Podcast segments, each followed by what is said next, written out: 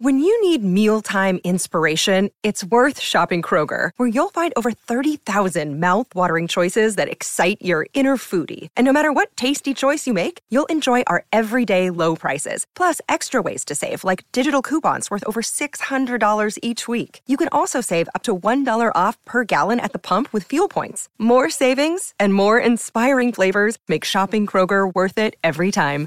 Kroger, fresh for everyone. Fuel restrictions apply. Another day is here, and you're ready for it. What to wear? Check. Breakfast, lunch, and dinner? Check. Planning for what's next and how to save for it?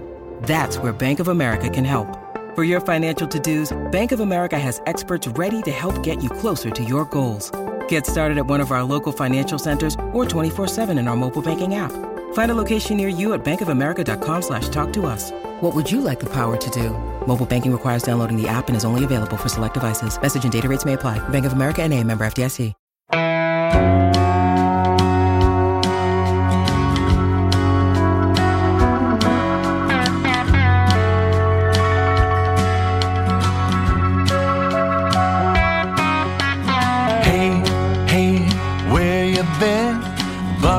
Talk is about to begin. Hey, hey, hey, come on in. Welcome back to Buckeye Talk. We took a break and it didn't feel right. Doug Lesmerises, Stephen Means, Nathan Baird. It's the Wednesday pod. It's not the big Wednesday pod. It's kind of a moderate sized Wednesday pod because now there's going to be a big Thursday pod. Yeah, things are changing. But we got information. I tried to be on a jury on uh, what day is it? Tuesday morning. Did not work. Did not get on. I, of course, will tell a 45 minute story about that at some point on this podcast. Steven's already heard it. He's nodding his head like God, Doug in his jury talk. But we want to talk mostly about the Ohio State fighting Buckeyes who are fighting the Ohio State, the Nebraska fighting Cornhuskers on Saturday at noon in Ohio Stadium. And Ryan Day and Greg Studrawa both talked to reporters today. And so I think we, we want this to be a little newsier because we're bringing you some news. Because again, believe it or not, we're doing five podcasts a week in the middle of a football season, which is insane. I dare go find another non we're not we're not actually an audio outlet. We are a type with our fingers first outlet. I would challenge you to find another one in the country. Find another beat that's doing five podcasts a week. I dare you. And if you can find it, then contact them and tell them they're they still suck compared to Buckeye Talk. But congratulations on working hard. so we're doing five a week. We're not doing Tuesdays because we got to breathe at some point. So it's Monday, Wednesday, Thursday, Friday, and the post game pod on Saturday. Those are now the five podcasts a week. The normal big Wednesday pod will move to Thursday, where we'll have a theme and we'll do stuff, and we got to figure that out for this week. But I want to I want to give Nathan and Steven a chance to sort of talk about what's on their mind and we'll get to some texture questions. Nathan, like what's your what was the thing I hate the word takeaways. I hate the word narrative and I hate the word takeaways. I don't think the word takeaways is used in human language in any other place other than sports writers saying things they learned from a press conference. So I get it. You're allowed to use whatever phrase you want, but like what's what was your big thing of like what was the, the most memorable thing that came up talking to Ryan Day and Greg Studrawa on Tuesday? You know, it, it's it's interesting because I think as you and I were talking about on a phone call later, I think next Tuesday's call with Ryan Day could be really interesting because we're going to see so much finally on Saturday and finally have questions to ask him based on what we've actually seen, what has actually happened, which are questions he is more required to answer for lack of a better term than what we are doing now which is kind of like fishing for answers that he may or may not want to give. So i'm still there are things about what this team's going to look like on saturday that i still don't know that i'm still trying to find out and some of that is something like the health of defensive tackles that he doesn't want to talk about that much. Some of it is what exactly is this offensive line going to look like. And there we do, I think, have a, a, very good picture now of what a first and second string depth chart for this offensive line looks like, which even last week when we were talking about the depth chart, I'm not sure we really knew like who were the leading guys at the second tackle spot. And that may seem like a small detail right now, but it's a big detail building towards next year, which is going to be a thing eventually. And we're always kind of talking about not just what's going on in this program right now, but what's going on next. So just hearing things like, you know, Matt Jones and Enokk Vimahi might be those guys that are leading that right now and are going to be in position to step up when Myers and Davis cycle out of the program next year, or if they need him this year, that's that's who's leading the charge um, at, at, those positions. Just little details like that, I think, still have still mean a lot when, when there are still so many things that we are trying to find out about this team. Nicholas Petit Frere is somebody we're going to wind up talking about a lot on this Tuesday podcast. Steven, what was the big thing that jumped out to you? Yeah, that we can put the offensive line in pen. At least the starter, the starters at this point. He, he hinted at the fact that Nicholas Petit Frere had been working with the ones, but today just flat out said he's the starting right tackle. So we know he's along with Harry Miller are the two new guys alongside there, Munford, Josh Myers, and Wyatt Davis. But other than that, it's like Nathan said, a lot of speculation about what we think might happen, whether it's with the running backs and how much they're going to split those carries up. He didn't really want to give that away. Well, he's going to have to give it away on Saturday, and we, then we can really get into it and really talk about it at that point. He didn't, even with the, the secondary. He said he was fine with what it what it what they have with Sevyn Banks and Shaun Wade because they played so much last year. Played a decent amount last year. Shaun Wade basically every snap possible in the slot, while Sevyn Banks played as a as a second string guy when guy or when guys didn't play, he would start. But other than, the only finite thing we know now is who the starting quarterback is, who the starting offensive line is, and who two of the three starting wide receivers are on offense. All right, so we'll get into more of that depth chart stuff. We're going to go back and forth on, on, this this Wednesday podcast. I think as we go into the future of sort of what's what we need to talk about from what we heard from people, and also what our tech subscribers are asking about. And I hope those will sync up a lot, but sometimes they don't. And if you want to be able to ask questions, we got a lot going on. We we have seen an uptick in tech subscribers. I think part of it's because of our online book. Nine chapters in. The latest one that we dropped on Tuesday was the Michigan game from last year. It's our online book about the 2019 Ohio State football season. It's only for tech subscribers. It's a great little bonus. I think it's ticking up because of that. I think it's ticking up because people are ready for some football and they want to get in on the text right now, which is a great time to do it. So we love everybody who's new to the text. We love everybody who's old to the texts. If you want to be part of it, 14 day free trial, 614 350 3315.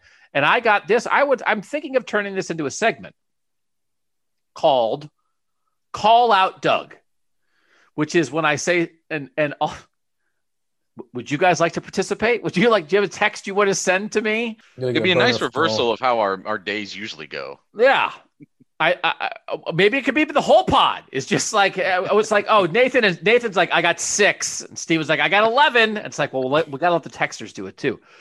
I got we got this text from the three three zero, and it's related to this week, and it was about something I said on the Monday pod when Nathan and I were talking about Nebraska. Doug, I have to push back against something you say all the time. You say you think Scott Frost is a good coach.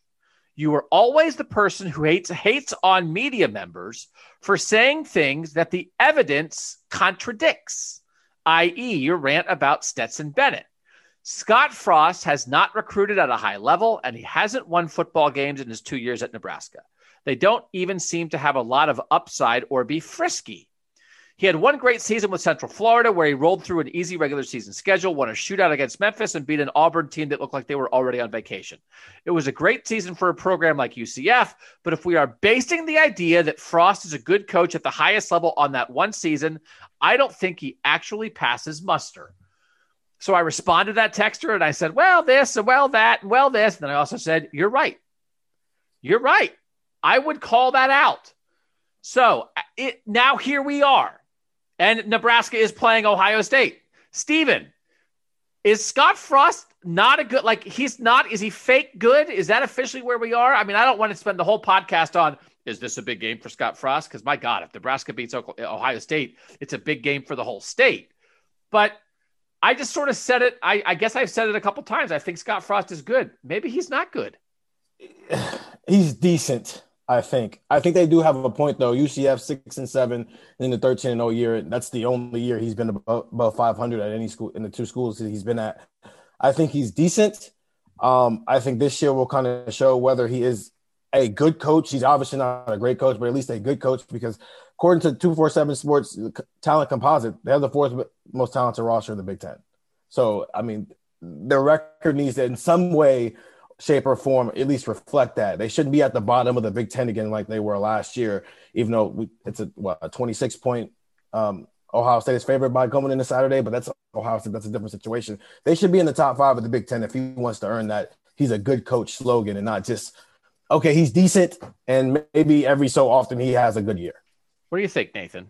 I think you can be a good coach and only win five games sometimes in the Big Ten. That doesn't necessarily mean that you are a bad coach. However, you're not Nebraska isn't treating him like a good coach and isn't paying him like a good coach and he isn't expected to be a good coach. He's expected to be something better than that. It's kind of the, the adequacy that steven's referring to is not the expectation in nebraska nor should it be. And they aspire to more than that. They, they, they talk about themselves i think with more than that. But right now they're talking about him i think as more than that.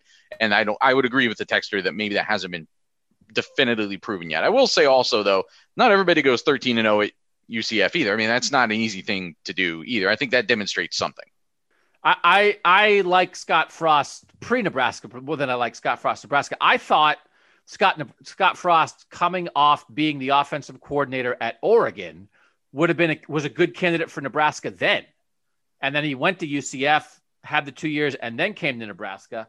I just thought he made so much sense for them. I think, but again, he's so much like Harbaugh, and it's a reminder of there's a lot of Harbaugh discussion right now. Our friend Dave Briggs at Toledo wrote a good column about it. A lot of people are writing about like what this means for Jim Harbaugh. Maybe well, that'd be something to get into on the Wednesday podcast. Like what where different Big Ten coaches are sort of in their life cycle entering this season. That could be a, a thing for for the big Thursday podcast, excuse me. But um, it's a it's a reminder, you know, Jim Harbaugh is not going five and seven or whatever Scott Frost has done at Nebraska, right? I mean, like that's and Michigan has more talent, but they're also in the tougher division. I do mm-hmm. think last year was disappointing for Nebraska.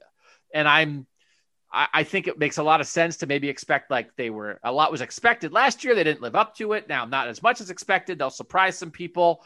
So could they have like a six and three Big Ten season in them? I, I think that's possible, but I also am thinking they're going to lose by more than 29 to Ohio State. We, I put six out three, six and three for Nebraska with their schedule would actually be yeah. really good this year. I think. Right. That'd be. I think that would somebody good, right? That with like you said, yeah. their schedule's so tough. At least two. That's, you beat at least two good teams. That six and three schedule is better than the eight and five or whatever Indiana did last year, beating nobody. Yeah, except so, Nebraska. I mean, they did go on the road and beat Nebraska. So I mean, that's I mean, is that out there or not? You know, I don't know. I don't know that we're going to see a lot of that this week, but but I wouldn't be surprised. But again, but that's but I shouldn't say. But if I'm not, I can't say I'm. I wouldn't be surprised because he's a good coach because there's not the evidence. There's not. I mean, like I, I, there there was some before, but like even though he kind of inherited a tough spot, Nebraska's maybe on a downturn. He he could have done better in Nebraska than he's done so far. So yeah, you can't we, say yet that he's a good Big Ten coach. That's and that's all that matters. He's not a good mm-hmm. Nebraska coach, right? So if you want to call me out, send a text. and if I continue to say dumb things, which will probably happen, and texters continue to call me on it, which may be will happen, then we'll continue to do this. So I like being called out. Uh, let's do a couple things and dance around here a little bit. This came up. I know it because Nathan texted it from the 321. Dawand Jones at guard with his size and athleticism is very intriguing. I have visions of him pulling. What are your thoughts on this? What, people are asking about this, Nathan, because it came up today with Ryan Day and Greg Studrawa. Where are you on the idea of? I think we wanted to have a little Dawand Jones discussion here, but especially him at guard. Yeah, and Studrawa was asked about it, and he kind of you know jumped through the Zoom call to tell us how awesome Dawand Jones looked as a guard. Now, does he still need to lose weight and get down to a, a weight that's a little bit more manageable that can bring out the the maximum of his potential explosiveness and, the athleticism that he really does have, yes, I think that does have to happen. It certainly has to happen if I think if you ever really want to seriously think about putting him at guard. But I thought it was further evidence, A, of just how long, how far he's come in a short amount of time. Whereas going in the last year, he was seen as like just this project who was probably going to redshirt because why would you take this like giant uh, land monster and who's just a true freshman, what could he possibly do for this team? And I thought you saw he, he stepped up in some special team situations and and even in, in on second string, you know, offensive line situations and, and proved that he could hang. And now he's in someone who's in the mix as something you've talked about before, which is at some point you, you sometimes just think of it as like who are our X number best offensive linemen. And if he's one of them, and that means he gets some reps at guard in case you ever absolutely need that to happen, then I, I, think you look at it. I think it's more just about building some versatility into him and finding a way to eventually use him. I don't know if he'll ever play a real, quote unquote, real snap of guard at Ohio State ever. I would say there's almost no chance he plays one this year. I think they have enough other options at guard that would play there first. But when you start talking about what he could do as a senior, does just this time help him develop even as a tackle by by by helping him learn the learn the game more completely and and and and transform himself physically more completely, I think it makes a lot of sense. Ohio State lists him at 6'8, 360. I, I don't know how many 6'8 guards there are. I wouldn't bet there are many of them. If anybody, if any texter or any listener wants to find a ro- go through rosters and find guards who are six eight, that's why that surprised me. I mean, the idea of him pulling, he's the guy's got feet. He's a basketball player. He's got feet. He can move a little bit, and you get that kind of size out there. I mean, he's an athlete. He is, and and and Greg Studrawa. And again, I, t- I talked to Greg Studrawa about Dawand Jones at the Fiesta Bowl. Greg Studrawa like loves talking about Dawand Jones because if it hits, and this is like one of those things.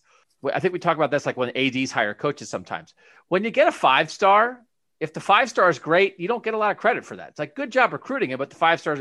If Dawand Jones becomes like a first team All Big Ten guy or something, or becomes a high draft pick, that's like Greg Studrawa shaped him because he was such a low rated guy. And it was or so just raw. that you saw something that maybe other people didn't in the first place. You get the credit for that. So I bet I, I again I wasn't on the call because I was being part of our judicial system, failing to be. That you described it as like Greg Studrawa jumping through the Zoom because I bet he will continue to be that way with Dawand Jones. And I think a lot of people believe in Dawand Jones, but I also think it's possible that it's like uh, three years from now, I'll be like, uh, stud, you know, Dawand Jones is a fifth year senior. He hasn't really played yet. And Stud will be like, oh, he's just the, oh, I can't. And it's like, okay, well, he's been saying it for five years because there's a reason to love him. Also, everybody loves him. I think Dawand Jones is like a lovable guy. I mean, I like, he's, he seems like a great guy and he is such a fascinating player. He, if it hits, that's what Stud told me last year. If it hits, he thinks he's a first rounder. Because if you're three, if you're six, eight, and you get that 360 down a little bit, and you got the feet and you have long arms and you're an athlete and you work hard, I mean, yeah, that is a hit. So I'll be curious to see how that goes. We're not going to do, we're going to bounce around a little bit. I want to ask Steven this one from the 513. Do you think Marcus Hooker will be or can be better than Jordan Fuller? If he is anything like his brother, and it sounds like he is, he can really make up for mistakes that the young corners might make. I like this question because it's about Marcus Hooker and it's also backwards about Jordan Fuller. And I love reevaluating guys when they're gone. And I think my own personal reevaluation is I think Jordan Fuller's a better player now that he's gone than I did while he was here, which is on me. And I think he's a better player now because he's he's doing some things in the NFL. So I thought Jordan Fuller was fine, solid. And I think actually he probably was more than that, and I underrated him. But so that factors into me into a question like this. It's like, well, you have to figure out what you thought about Jordan Fuller, and then you have to figure out what you're going to think about Marcus Hooker. Where are you, Steven, on that? I think he is the. I think I think he was the exact same thing as Jordan Fuller. Honestly, I, th- I think they want that back there. They don't necessarily.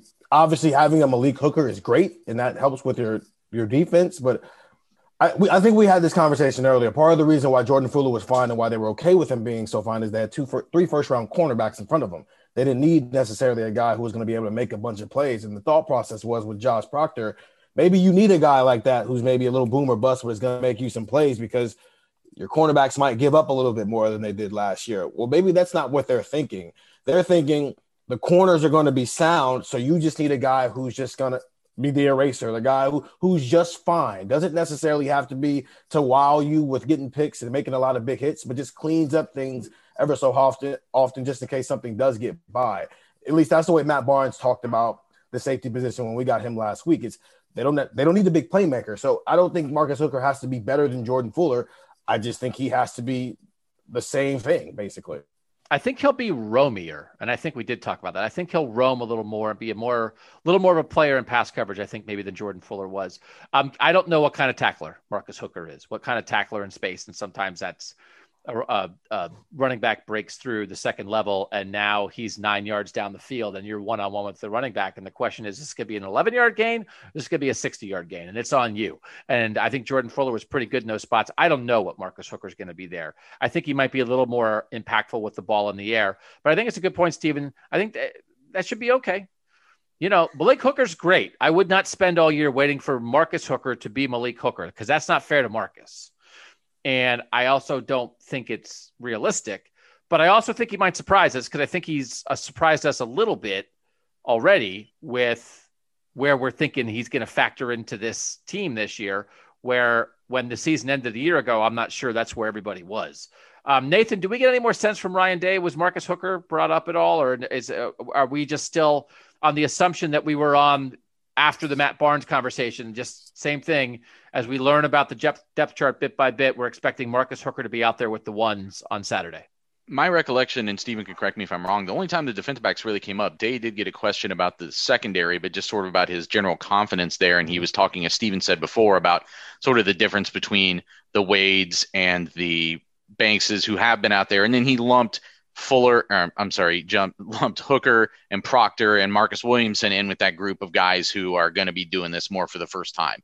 So there is just still some unknown there. And I, I think Ohio State wants – I, look, Ohio State wants a playmaker back there. They would love a playmaker back there, but I think that that doesn't trump what they need the most, which is what Jordan Fuller. Well, I think of him sort of the, the safety position in this defense is almost like sort of like a, a, a baseball umpire. Like the less you the less you recognize them during a game, sometimes the better mm-hmm. off you are. Um, you recognize Mar- not not that you want to get back those interceptions like what Josh Proctor got last year, but when when it's when when Jeff Hafley talked about jo- Jordan Fuller being the eraser, I think there are probably he probably felt that even more than we did because he breaks down film to like such a minute detail that he sees just those tiny little positioning things that he's talking about as much as a guy coming up making a big hit. So I think it's that that they need the most. It's the range, but it's the discipline. It's just kind of the vision of the field. I think those are the ways that we're that Marcus Hooker makes potentially the big impact this year which is why to that point, Jordan Fuller was among the leaders on Ohio State's team in tackles the last two years. In 2018, it's because,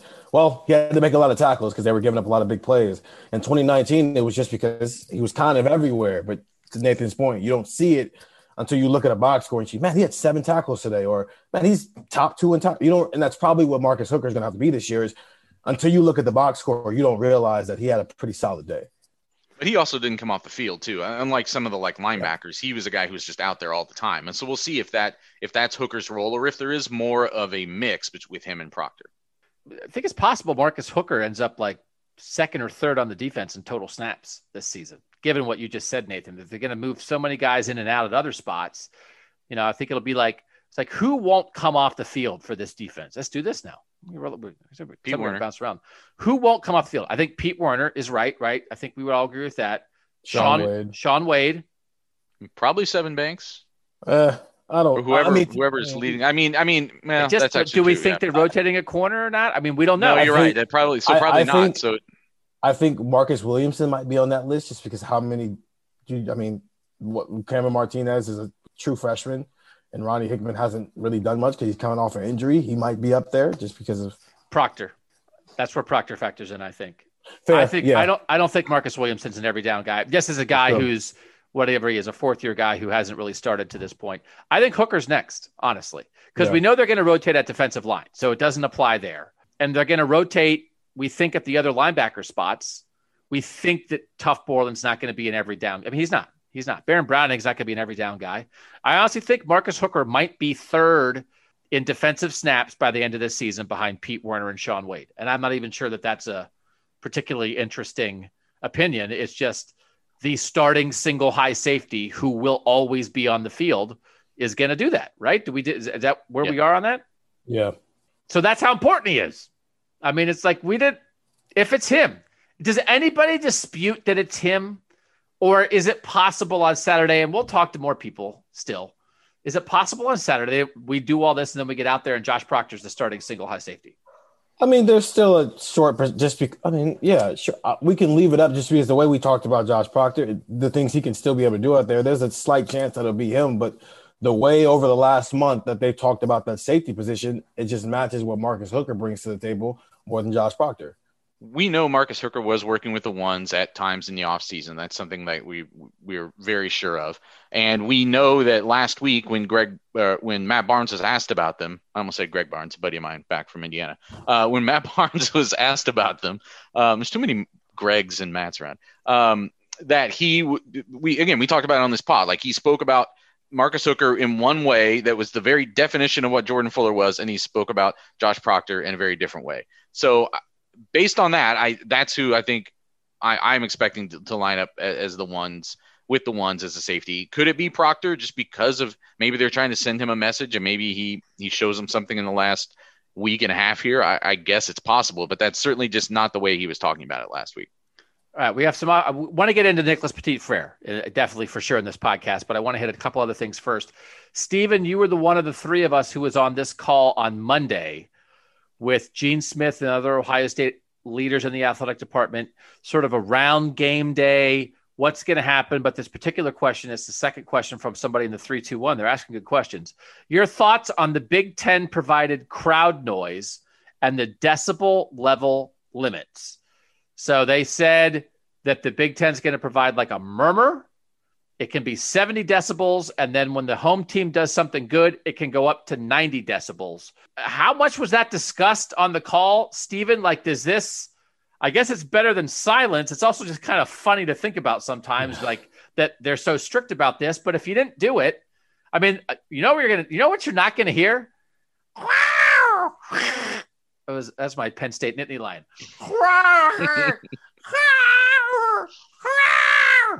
They're not going to hear that in two weeks. It's not allowed, right? That's not a murmur. So that's not as big of a deal at Ohio State. I can't believe Penn State did protest this. What was the decibel discussion like on that Zoom call, Stephen? That you don't want to give anybody too much of an advantage is one of the main points, which is why they're allowing up to 90 when the home team makes good play. Because then everybody's kind of on the same page.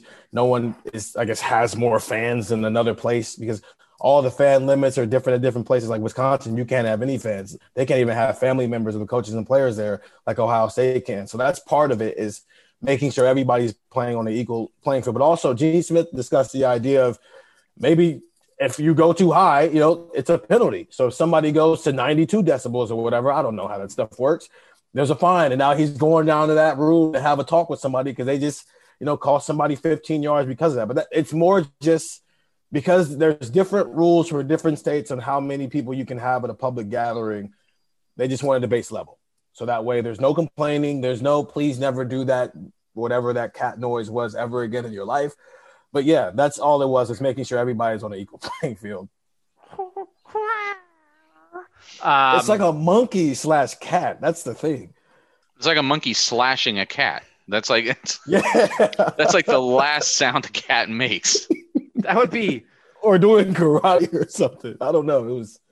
Disturbing. They have these like uh, Disney animal shows, and if they had that, it's like next on Disney's Animal Kingdom a monkey murders a cat with a switchblade. I'd watch the crap out of that. I would I would recommend that. Uh, all right, so you basically have that going on in your house on any given night with those two guinea pigs fighting to the death. Yeah. The one guinea pig, I can't. It's it's X rated. I can't. This the size of some of the parts on the guinea pig are astounding. Oh, are astounding. You would not believe the discussions that take place in this household. Don't get don't get one. I feed all I do is feed guinea pigs carrots. It's all I do. Um, uh, so uh, they also wanted a quick overview of my jury duty duty experience, and of course I'm going to give that. So I went to jury duty this morning. I don't know what I'm allowed to talk about. I still might have to do it. I might, I still have to check if they might need me, and I might have to go again in November and December. But I didn't get picked this time. So I was, you know, I, I listened to some stuff. I wasn't even in the main room because of social distancing. I was in like a secondary room. I knew I wasn't getting picked, um, but they were going through, sort of asking jurors like, how would you handle yourself on a jury? And the lawyers were asking this, and the one lawyer was asking a juror, but it was asking one juror, but to ask all the jurors. One of the things they said was are you comfortable debating strangers? And I was like, Am I comfortable debating strangers? Ooh, I really want to do this now. And then they said, Would you be comfortable offering an opinion that other people don't agree with? Would you be comfortable doing that in the jury room? And I was like, Oh my God, I am made for this. I really, and then they said, would you be open to changing your mind based on what other people said during the discussion? And I was like, I can't do this. I'm out. My view, I might be disqualifying for myself at the moment. They said don't talk about it on social media, whatever. But I mean, I don't know if somebody at the courthouse listens to this podcast. I mean, we know what being on a jury is all about. And I'm just being straight with you. My impression of how I would behave on a jury is that I will be trying to persuade everybody else to agree with me. I am not there to have somebody else. We all listen because all I just realized it listening to this, all being on a jury is is analyzing. It's all I do. I watch a football game, I analyze it. Someone made a trade, I analyze it. Somebody, some other person said something, I analyze what they said. And now you're telling me that I'm going to watch and hear the exact same thing as another person, and I'm going to come to my conclusion. And then I'm going to go in a room, and other people are going to be like, no, I came to the other conclusion. Let me tell you why I'm right and you're wrong. And that's going to work on me. Are you kidding me? I think the only two options with me in a jury room are everybody agrees with me or it's a hung jury. So yeah, no, hundred percent. It's going to be like yeah. a shoplifting uh, yeah. trial, and you're it's just going to drag on for weeks and months and cost the the county billions of dollars to try this case, and they're going to make a movie about it at the end. It's going to be called One Angry Man, as opposed to 12 angry men. It's just going to be one angry man about how you just got up on just before the trial even started. You just like got up on the table and started yelling at people about how they Will were wrong. Gonna, he's going to be played by Will Ferrell. Yeah, that'd be good. Oh, if this comes, if this turns into a top of tables, if this turns into a script for us, my jury experience turns into a script for me and Steven, I'm, this would be a good outcome of this. Um, someone from the 315 said, Doug, next to a lawyer or a lobbyist, you might be the last person a prosecutor or defense attorney picks to be on a jury. Sorry, that dream of yours is never going to be fulfilled. What would be a thing? Do they have like a one person jury? Is that a thing? Where you just have like a like I just get to if you go to like law school and practice as a lawyer for a long time and get elected to become a judge, yes, that's a one person jury. I could okay. That, oh, I'll, I'll do that then. That'll be easier than trying to like oh, listen oh, yeah. to other people. I'd rather go to law school and then be a judge than than listen to someone. So I hope I don't get kicked out for saying that. But I didn't. it's not like I that's not secret information from the jury. That's how I live my life every day. I don't change my mind and I don't listen to people. So although that texter called me out on Scott Frost, maybe I was gonna say like yeah, you're. I mean, you as long as someone texts it to you and pays three ninety nine. Yeah. So that's the way I would is. I would tell them like if everybody wants to sign up for this, if the both attorneys want to sign up for this service, and then text me and tell me that I'm wrong about their client or the state, whatever they're prosecuting, then maybe I'll listen. That, that's how they persuade Doug when they're in the room. It's like, fine, we'll sign up for the text service. Cool, let's get out of here. I'll do anything for Cleveland.com although this probably would land me in jail. This might land me in jail just talking about it. I don't know really no no rules, but but at least if that that would be nice to know that someone at the courthouse listens. Um, so I'm off. I I missed the calls today, but I'm off the hook for at least the next month. All right, we're gonna take a quick break on Buckeye Talk, and then we're gonna come back. We'll get into some NPF. I, I want to do some NPF. We have a couple different good questions about that. Uh, this is our moderately big, moderately sized Wednesday podcast from Cleveland.com. All right, back talking about Nicholas Petit Frere. We want to get into this. This is an interesting angle from our friend Luke in Denver, addressed at Steven specifically, because I do think it's interesting because everything affects everything else. Can you have Steven talk about how NPF's progress or performance might or is impacting Tristan Leigh's recruitment? I know that Leigh is attending Buckeye Bash, uh, and Bucknut says there is some positive momentum there. I would love Steven's perspective on it if you all have time. All this stuff is connected my guess would be, I mean, I guess it's one of those things. It's like, well, you know, Paris Johnson's going to be good, but like, do you feel like there are openings here? If oh, this guy's a miss mm-hmm. or whatever, do you think that this is NPF's third year? He's a redshirt sophomore. If he's locking down a job, would that actually have an effect on a highly rated offensive line recruit? Possibly, just because he is a five star, and I think with five stars, there's a certain trajectory you have with them, even on the offensive line. I mean, Nicholas Petit, Frere, whether Greg Studrawa said he's right on track for that, but then you can also argue Harry Miller is ahead of him because he went from a guy who was a backup to now a starter, and he'll be a starter the next for however long he's here. Paris Johnson is going to go from a backup to a starter to however long he's here, and it depends on how good do, does do you think Tristan Leigh is as a five star guy? Because I think there are levels. There's Paris Paris Johnson level where you're thinking this guy might be able to compete to be a starter from day one, and then there's five stars who need a year of development. And if that year of development for Tristan Leigh is what Nicholas Petit Frere's fourth year in the program. And in that year, Nicholas Petit Frere shows, hey, I've had two really good seasons as a starter, and I've put myself in the position to be a first or second round draft pick, and he leaves. There's an opening job for you. So it really didn't affect you. You had your year of development as an offensive lineman, and now here's your chance to compete for a job. Or he could be looking at it as Nicholas Petit Frere took a while to get on the field, and maybe in two years he's not NFL ready, and he has to come back for a fifth year, which throws off your development and your trajectory when you can get on the field. Those are the two ways that, as an offensive lineman, Tristan Leigh has to look at things. While when you compare it to maybe LSU, maybe he'll be in a position like Paris Johnson, whereas where he can go in there and compete for a job right away.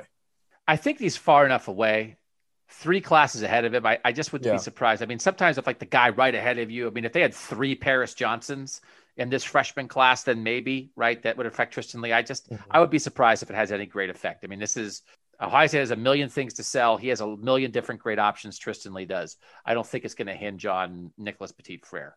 Nathan, I want to ask you this one from the 217. I know you guys have talked about this some, but with the talent on the offensive line this year, with the positive news on Tuesday on Nicholas Petit Frere and Thayer Munford, does it really matter who's running the ball for the Buckeyes? Hopefully, come to playoff, they have a better answer for sure on that. But for Big Ten purposes, this line seems like it's going to maul everyone. You got Stud today, Nathan. Is it, were you getting a mauling vibe from Stud and the idea that, like, you know what, whoever's running it is going to have holes? Do you think that's how this might shake out?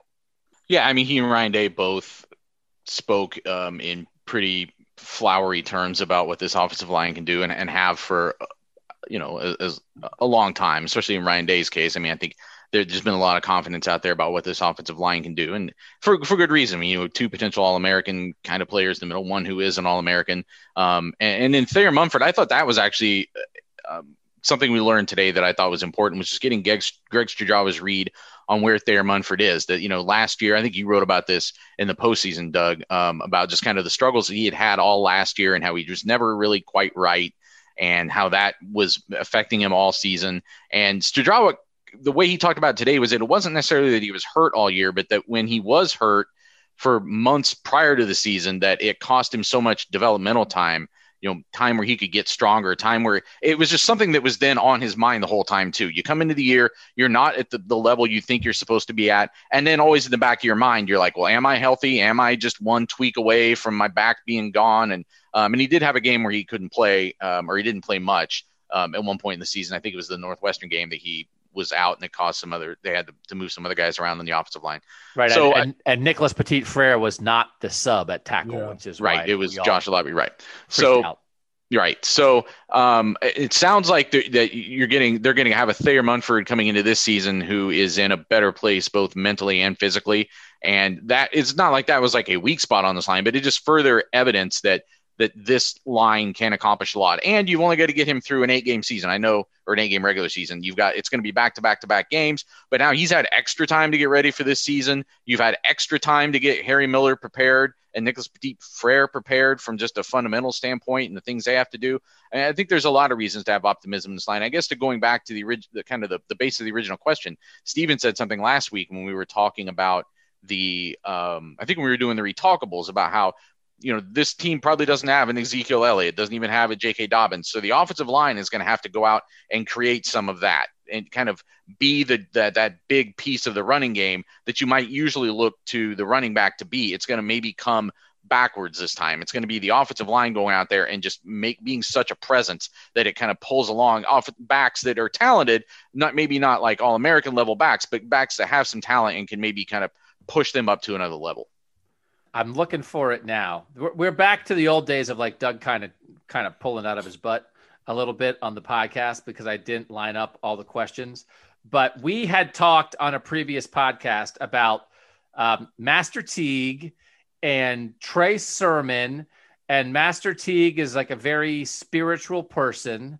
And could we come up with kind of like a, a I saw that text a nickname for this running back and we kind of danced this running back duo and we kind of danced all around it and then this texter who now I cannot find the text just I know what it is. That just awesome. Brought it and was like and it was like it was right there the whole time, and we never quite got there.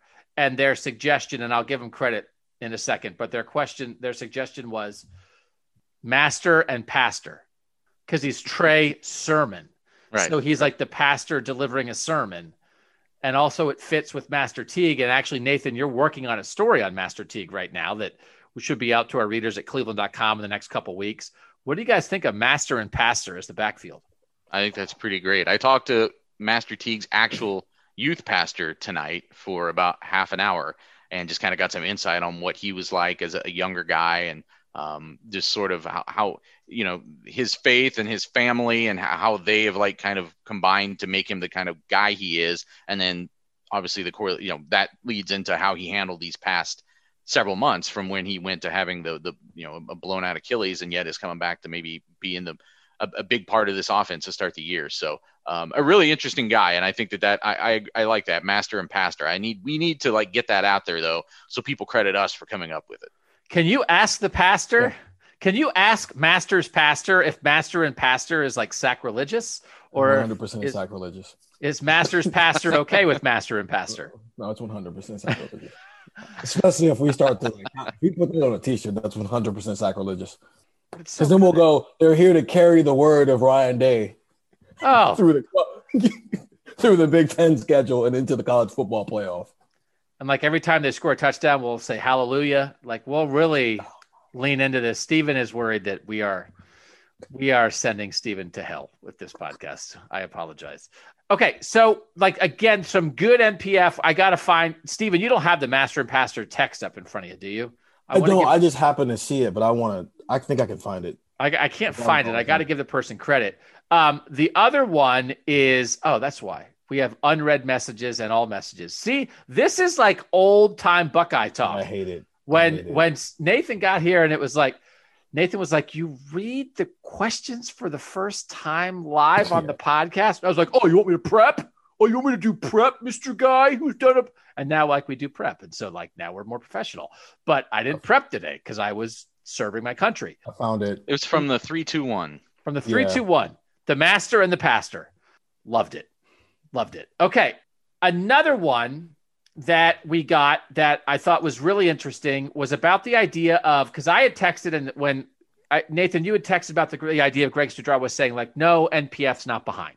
It's his third year. He's going to start. He didn't win the starting job a year ago. And, and I texted and said, you know, I think he was the number seven recruit in the country. It's okay to think that he might have won a job last year. Jackson Carman was like the number 17 recruit in the country in the same class that he was Clemson's starting left tackle last year. He won a job. And now he's year two. He's like the only returning starter on this Clemson offensive line. And like NPF, who was ranked a little higher, and I know it doesn't make sense, 7, 17, whatever. But they're, you know, Ohio State thought they were going to get Jackson Carman. They didn't. They got Nicholas Petit Frere. Carman won a job in year two. Petit Frere didn't. I don't think it's, I wouldn't say he's behind, but I think it's okay to be like, ah, I thought he might have won a job last year. But then I said, well, now if this works out, he's redshirt sophomore you might get two or three really good years of starting out of him. And I'm imagining a world, maybe my gosh, he comes back as a fifth year senior. And from the 312, we got a text from it was Joe in Chicago who said the odds that NPF has a really solid season and then is gone. I'm close to 75% that he leaves. Maybe it's just shades of Michael Jordan leaving early. Anyway, these are kids being told from the time that they're 10 that they're going to the league. Almost all of them bolt at the first opportunity. Nathan, we've talked about this a lot with like the Marshon Lattimore, Malik Hooker kind of stuff, right? The one year starter who goes. We don't know. But when we were talking about who are the candidates for this year, Sevyn Banks, Josh Proctor, guys like that, I don't know that any of us said Nicholas Petit Frere as a candidate for that. Who knows what kind of year he's going to have? Can you envision this at all? That NPF would be awesome and be gone. I think when you're dealing with someone who has that baseline of talent, you can't excuse it. However, yes, they're told from a young age that they're going to the league, but the league has to want you. And uh, one of the things that we're hearing right now from Greg Studrawa and from Ryan Day is their praise of Nicholas Petit Frere not just saying he's playing the position well, but saying a lot of other things about him, talking about his intangibles, talking about his his work ethic and the commitment that he put in and and and the work that he did in the offseason. I don't You guys were here last year before I was, but I don't know that they were really talking about him quite in the same way a year ago. And I think that says something. So I think it because you're talking about a lot of times very sometimes very small differentiations between prospects. So if there's a guy that the NFL teams think has bought in and is going to be coachable and will really dedicate himself next to a and in comparing him to a guy who's just trying to get by on the talent alone and thinks he, it's owed him. I'm not trying to say that that uh, that Nicholas Petit-Frere wasn't was trying to just coast through before, but I am saying that if he's proving that kind of dedication, I think that can have as much to do with getting that kind of attention as going out and performing on the field. I think they they do ask about those background questions, and coaches oftentimes are honest and say, "Hey, we really think he needs to come back another year because there's still even more for him to grow." What do you think about I, NPF I think, one and done, Stephen? I It'd be I, three and done, but one and done as a starter, I suppose. Yeah, I, I, can see it. Um, for one, I, to your to your question, Nathan, uh, last year his problem was he couldn't put on weight. He just struggled to eat which and Greg Jawa said today his mother was making sure that she was force feeding him spaghetti all the time and calling Coach Judd and making sure he was putting all the right things in his body. But I think who, Nicholas Petit-Frere is Wyatt Davis. Wyatt Davis didn't necessarily have a definitive role until his third year in the program. Obviously, he started in the Big Ten championship game in the Rose Bowl, but that's because somebody, Demetrius Knox, got hurt. And so they needed him to step in. Before that, he didn't have a role here. And then all of a sudden, he's a starter in 2019 and he's now he's a preseason All American, and it was a question of whether or not he was going to go pro or not. And then he decided to come back and then opted out again because of everything else that was going on. But he had an opportunity to leave after his third year in the program as a one year starter. And that's how we could be talking about Nicholas Petit-Frere, a guy who was a five star guy, the top guy at his position, just like Wyatt Davis was, who his first two years here couldn't really carve out a role for himself. But in year three, he finally got on the field and he blossomed.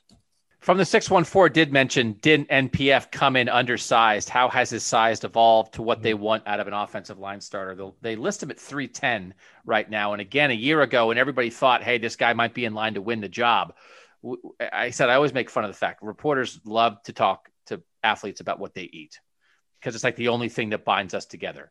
We can't do anything that the athletes do, but we eat, they eat just like us. So we're fascinated by it. I, I have the picture in my head of like Nicholas Petit-Frere sitting at the table back when we could interview people in person and all of us just surrounding him being like, how many milkshakes do you drink? It was like the opposite of Justin yeah. Fields going vegan. Justin Fields going vegan, we were all like, you eat vegetables? And Nicholas Petit-Frere was like, I eat 400 French fries a day. And we were like, you're so lucky how much did that come up today? I think, Stephen, you're right. That was like he was trying to win a job last year while he was growing. So then he had a whole year of getting to put the weight on. How much did that come up? Was that a big point of like, that is that part of why he's won this job? Because now he's not fighting to put it on, like it's on?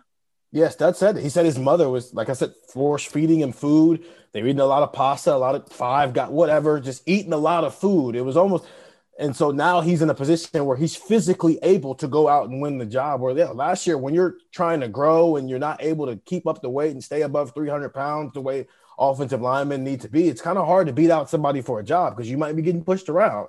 Well, he's probably not getting pushed around this year, so he can go out there and win the job.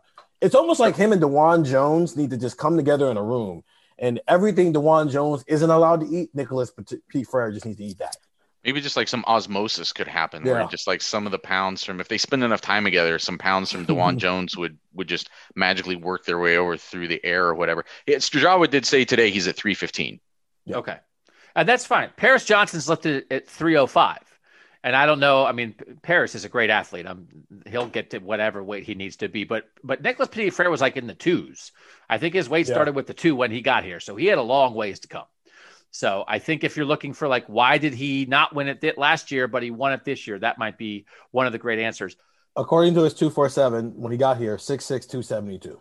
272. I weigh 272. I mean, that is not for a guy that big and a tackle like that. That is a lot of weight to gain.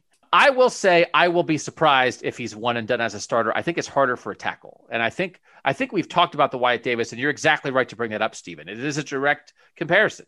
And Wyatt Davis did it. But I do think, like I, I always think about Marshon Lattimore, Malik Hooker. They were, you know, sometimes you have a chance to pop a little better. Um, Michael Jordan, you know, the texture brought up Michael Jordan left early. Michael Jordan was a three-year starter. I think about the tackles here. You know, Taylor Decker started on the right side as a sophomore, then started two years on the left side, was a first-round pick.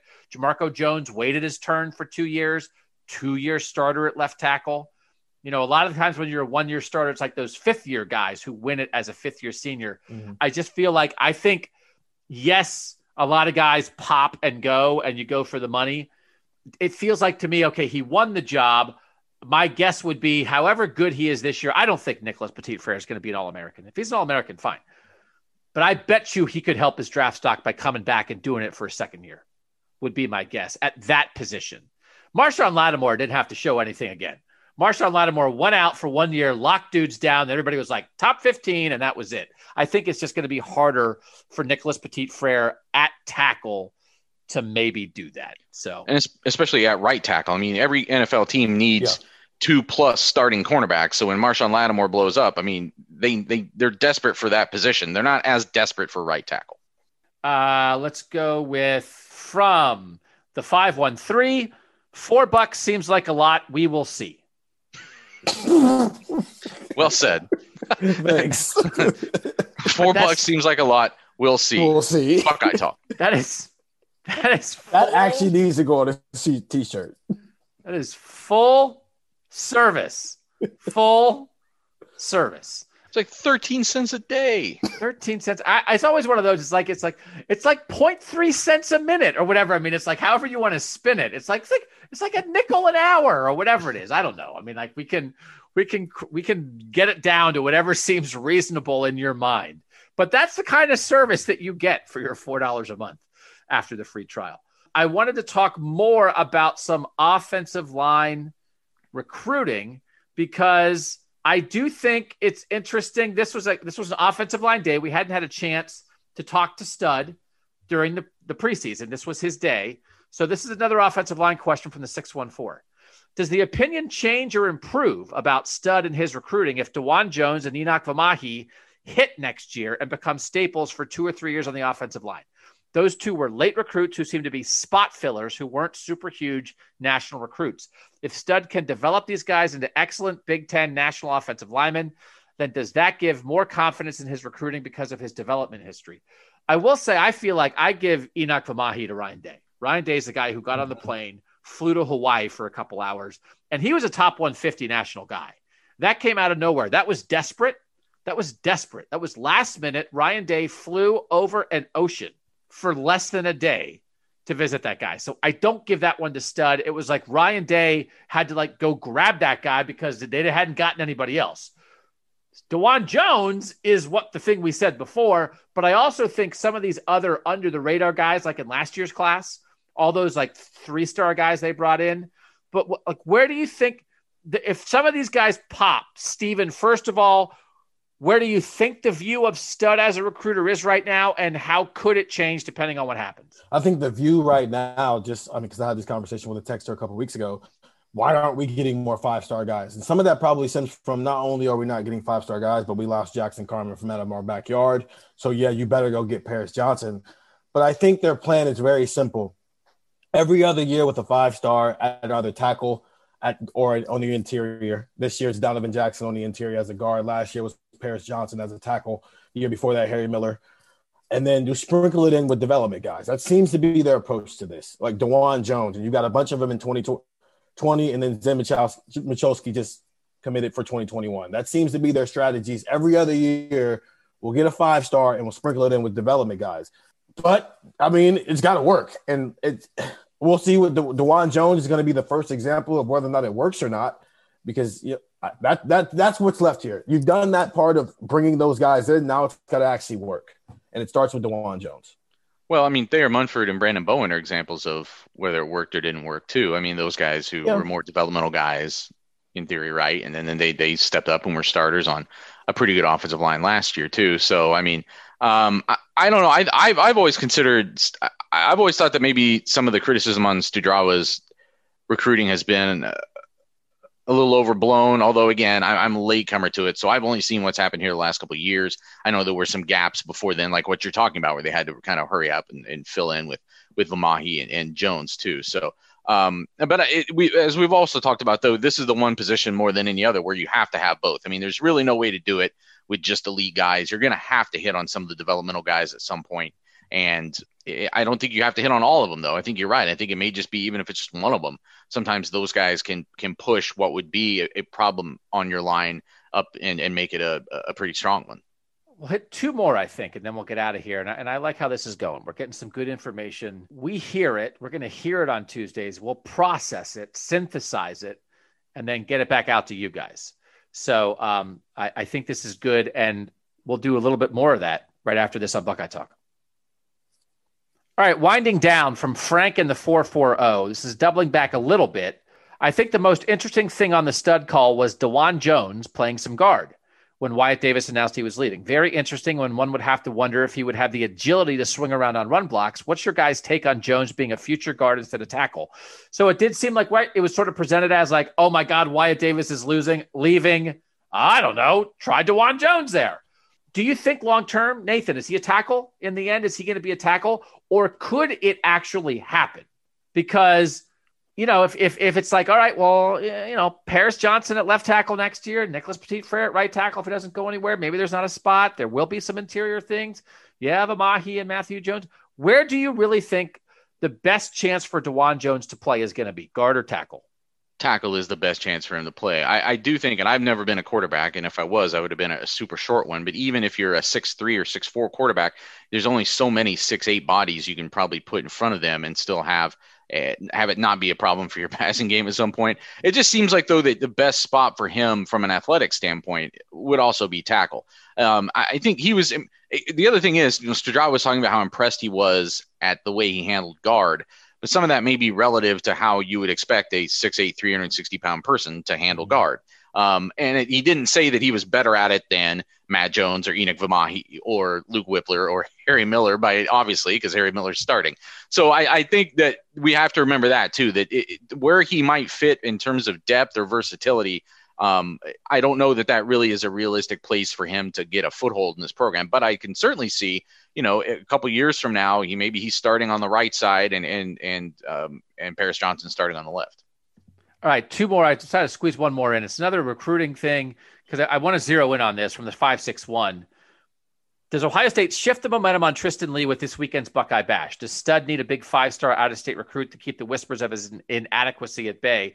I feel he's done well, but when compared to the recruiting rock stars on the staff, I feel like he's had some pretty big misses. So the thing I want to get to, Stephen, there is it, it, do they have a shot at him? Do they have a shot at Tristan Leigh at this point?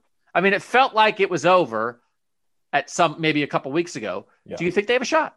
Yeah, I, I think they do. And I think the recruits think that as well. And talking to them, it's a if we can get them on campus, we can sway them, which I think is what LSU was thinking too. Because a lot of those crystal balls didn't start coming out until LSU held a similar event, mimicking what Oklahoma did with a recruiting summit. And then all of a sudden, he, he walked away and he fell in love with some things, which is probably why he didn't commit right away because he, he wanted to make sure he just wasn't in awe of what just happened. And I think Ohio State commits, they think they can do the same thing with this weekend. He gets here, he gets around everybody. A lot of these guys haven't met each other in person, and he gets a chance to meet guys. They all watch the game together at Jack Sawyer's house or wherever they go. And all of a sudden, he leaves here, and all those crystal balls start favoring Ohio State because he walked away in all once again of everything he just saw in the moment. So, yeah, I, I think LSU still has a lot of momentum, but there's a 15% chance that maybe they can sway all that in their favor just because when kids get around other kids, things can happen. And give a 30 second breakdown again for the people who hear Buckeye Bash mm-hmm. and say, What's that? What is it? Yeah, and I'll have a story about this later this week, closer to game day. But it's basically what they did last summer, where they a lot of these kids in the 20, 2020 class had official visits in June. So instead of spreading them all out, they brought them all in the same weekend and they had a barbecue. They brought in former players, current players, recruits, uh, commits, everybody together. And from that, they got all these commits. The, the bulk of their defensive commitments last year came within four weeks after that Buckeye Bash and barbecue. Well, they couldn't, they were going to do it again this summer, but COVID happened and the recruiting dead period happened, so they couldn't do it. So they had to come up with a better idea. And since the coaches can't have anything to do with it, Jack Sawyer decided, hey, I live here. Everybody come to my house and let's watch the opening weekend game. So once the schedule came out, he started inviting guys. TreVeyon Henderson has set up a plan. He'll he'll be coming up here literally. I think he's coming Thursday because he didn't have football this year. this this fall. But yeah, all these different guys are coming. It started with just bringing in commits so these guys could all meet each other. But then the next goal was to get JT Tuimoloau, Emeka Egbuka, and Tristan Leigh on campus. I, Tristan, I think JT Tuimoloau is coming. Tristan Leigh is confirmed to be coming, and we'll see about Emeka. And this was a thing. It was funny. A couple. There was a time Urban had. This is their thing now. It's Urban the had Friday Friday Night, Friday Night Lights, yeah. and Ryan Day has moved away from that. You know who used to have a barbecue? It was uh, Brady Hoke. Brady Hoke was a barbecue guy at Michigan, and then it, I think it was like Urban's like Urban's doing Friday Night Lights, and it's like, hey, Brady Hoke's one of those things. I'm sure Ohio State fans at some point made Brady Hoke made fun of Brady Hoke for having a barbecue, and then it was like, oh, now Ohio State's having a barbecue. It's just a thing. It's what is your thing to get a group of recruits together and to have them all think it's cool and to have the camaraderie build on it. it you, you, you, it's a scene. It's not just an individual thing. It's a community. It gives them the you know the the perspective on the campus and the school but also like here are the guys you might be here with so every every major school does their version of it but this is what ryan day has settled on yeah what makes it interesting is i think Urban Meyer's was based on of come down here and see how we're going to coach you which is exactly how they got chase young he got to work with larry johnson saw everything he needed to saw and said yep this is where i'm going to come. For ryan day it, those were the what the one day camps for. We don't need to have another one of those. You can see that then. This is just this is more about just being around each other and growing a relationship in the so-called you know brotherhood. That's more what ryan day is preaching while it seemed like Urban Meyer's was just come see how some of the greatest coaches in the country are going to develop you. Under the lights. Under the friday the lights in ohio stadium. I mean this is more i mean honestly like the bash is like more tressel-esque than it is mm-hmm. urban and it's like one of those things where like ryan day is you know, everybody's their own man, but he's kind of he's got some a little definitely has some urban in him, but he's got some Tressel in him too. Mm-hmm. Last one we're going to finish with it's perhaps my favorite question every preseason. Love it. Have discussed it every year. From the 513, wondering who you guys think is the true sixth man for the offensive line. For example, what happens if either tackle gets injured? Does Paris come in only if it's right tackle? Would he go to left tackle as well? Does Dawand Jones actually go in at guard before Jones or Vimahi? Nathan, this is a chance for you. You said you got a sense of the whole depth chart. So why don't you give everybody the two deep at all five positions on the offensive line as you understand it after talking to Stud today? And then what I like best is when you do have a true sixth man, when you can say, no matter who gets hurt, this is who's coming in the game because we just slide. And you that uh, that for that to happen, it requires you having a guard or a tackle who can play both like when you have a guy like Branden Bowen who's played guard and tackle, then he gives you the flexibility because, you know, if the other, I, I don't know if they have that this year. So there might not be one answer to this, but Nathan, depth chart first, and then who do you think's the first guy in? Yeah, and I don't know that they have that this year because I don't know. Like this happened last year in the Big Ten championship game where Wyatt Davis got hurt, so they slid Bowen over and and put I can't remember if it was Alabi or uh, Nicholas Petit Frere tackle for that game, but um, for just that the rest of that first half. But um, I mean, if, if I'm pick, if I'm putting down a depth chart, I'm going to say Munford and I it's, guess it's probably Paris at left tackle. It's hard because Paris was, and that might be part of it. it. It feels like so they have said pretty clearly maybe they wanted to get once it became clear that Petit Frere could handle it. Maybe they wanted to get it over with so they get Paris to the left side. Well, yeah. and the other thing is like that may the answer may be that he's actually the backup, the, the, true backup at both left tackles, like we've talked about before. No matter what the depth chart says, what is it really? I think it's probably him. I think he is probably the first tackle in. Um, first guard in, I would I would guess it's it's Jones over Vimahi, but it, that I may be wrong, and it may be dependent on the position. And then center, it sounds like they like Luke Wypler, but I would have to imagine if, if something happened with Josh Myers, then that's where um, Harry Miller probably moves over to center and somebody fills in at that guard spot for Miller. Well, it just depends if they like Wypler better than they like the guards, right? Which they might. Yeah, yeah. but I mean, as a true freshman, I, I don't know. I would I would expect I would expect Jones or Vimahi to be the first guy in there to, to in a Miller bump over. It feels like they they've liked Vimahi for a while, but Jones's name has popped up more recently. That he's back in the picture a little bit. It seems like. And he was another like pretty highly ranked recruit, relatively right. I mean, I, I remember, you think he was even top 100. Like he was a pretty solid recruit. So um, top was like number 55 in the country. So again, offensive tackle. Like sometimes we we we talk about development of guys, and this can go back to the the Nicholas Petit Frere conversation. I mean, yeah, it's it's definitely fair to ask when you're the number seven recruit in the country what took so long, but sometimes it just takes longer at those positions for any number of reasons. So again, the back, the, the second five, Johnson and Dawand Jones at tackle, Vimahi and Matt Jones at guard, Luke Wypler at center. When we correct, they, yeah, and I would I would imagine I would I think it's very possible we get a series with those guys at some point on Saturday, and that that I, I would guess that they would line up left to right, Johnson, Jones, Wypler, Vimahi, Dawand Jones. That's confusing because they have Matt Jones and Dawand Jones, but that, that I would guess that Paris would be on the left side and Dawand Jones would be at right tackle even though Paris was fighting at right tackle. But I don't think they have a single sixth. I think I agree with you, right. Nathan, that Paris Johnson's mm-hmm. probably the first tackle in. And then I would guess maybe Vimahi's the first guard in, but it's a guess. I mean, sometimes there's an obvious, obvious guy. I'm not sure there's an obvious guy um, this year, the way things stand, at least at the moment. That's the Moderate Wednesday pod. It's not a great name. the Schmedium Wednesday pod. Yeah. So we'll work on that. Big Thursday pod. We got to come up with a topic, and then we're gonna do like the Friday pod's gonna be like picks and preview. We'll make our picks. We'll preview the game. We'll get down and dirty, nitty gritty. We'll still take some texture questions. We think that's going to be often that will be a Zoom call on Thursday nights, live with texters, helping us to preview the game that might not happen that way this week because my daughter might have a tennis banquet. But that's banquets first. But that's where we're going to get to. And I think we'll probably certainly be there by the Penn State game. Uh, a live Thursday Zoom with tech subscribers. That is the Friday preview pod. So thanks to you guys for tuning in. Thanks for adjusting to the new schedule. Monday, Wednesday, Thursday, Friday, Saturday. The post game pod is going to be awesome. It's going to be great to have a live game to podcast about and uh, we have a lot going on. So this is Tuesday. Stephen today put up the first of our no regrets series. The first story was on Chris Olave, and we're talking to these guys about sort of what what they're thinking as they're back. Some guys who maybe it's like, do you have regrets about last year or not? So obviously, Chris Olave, you know what he regrets.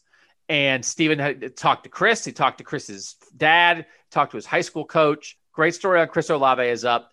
Nathan, Justin Fields coming Wednesday. Is that the plan?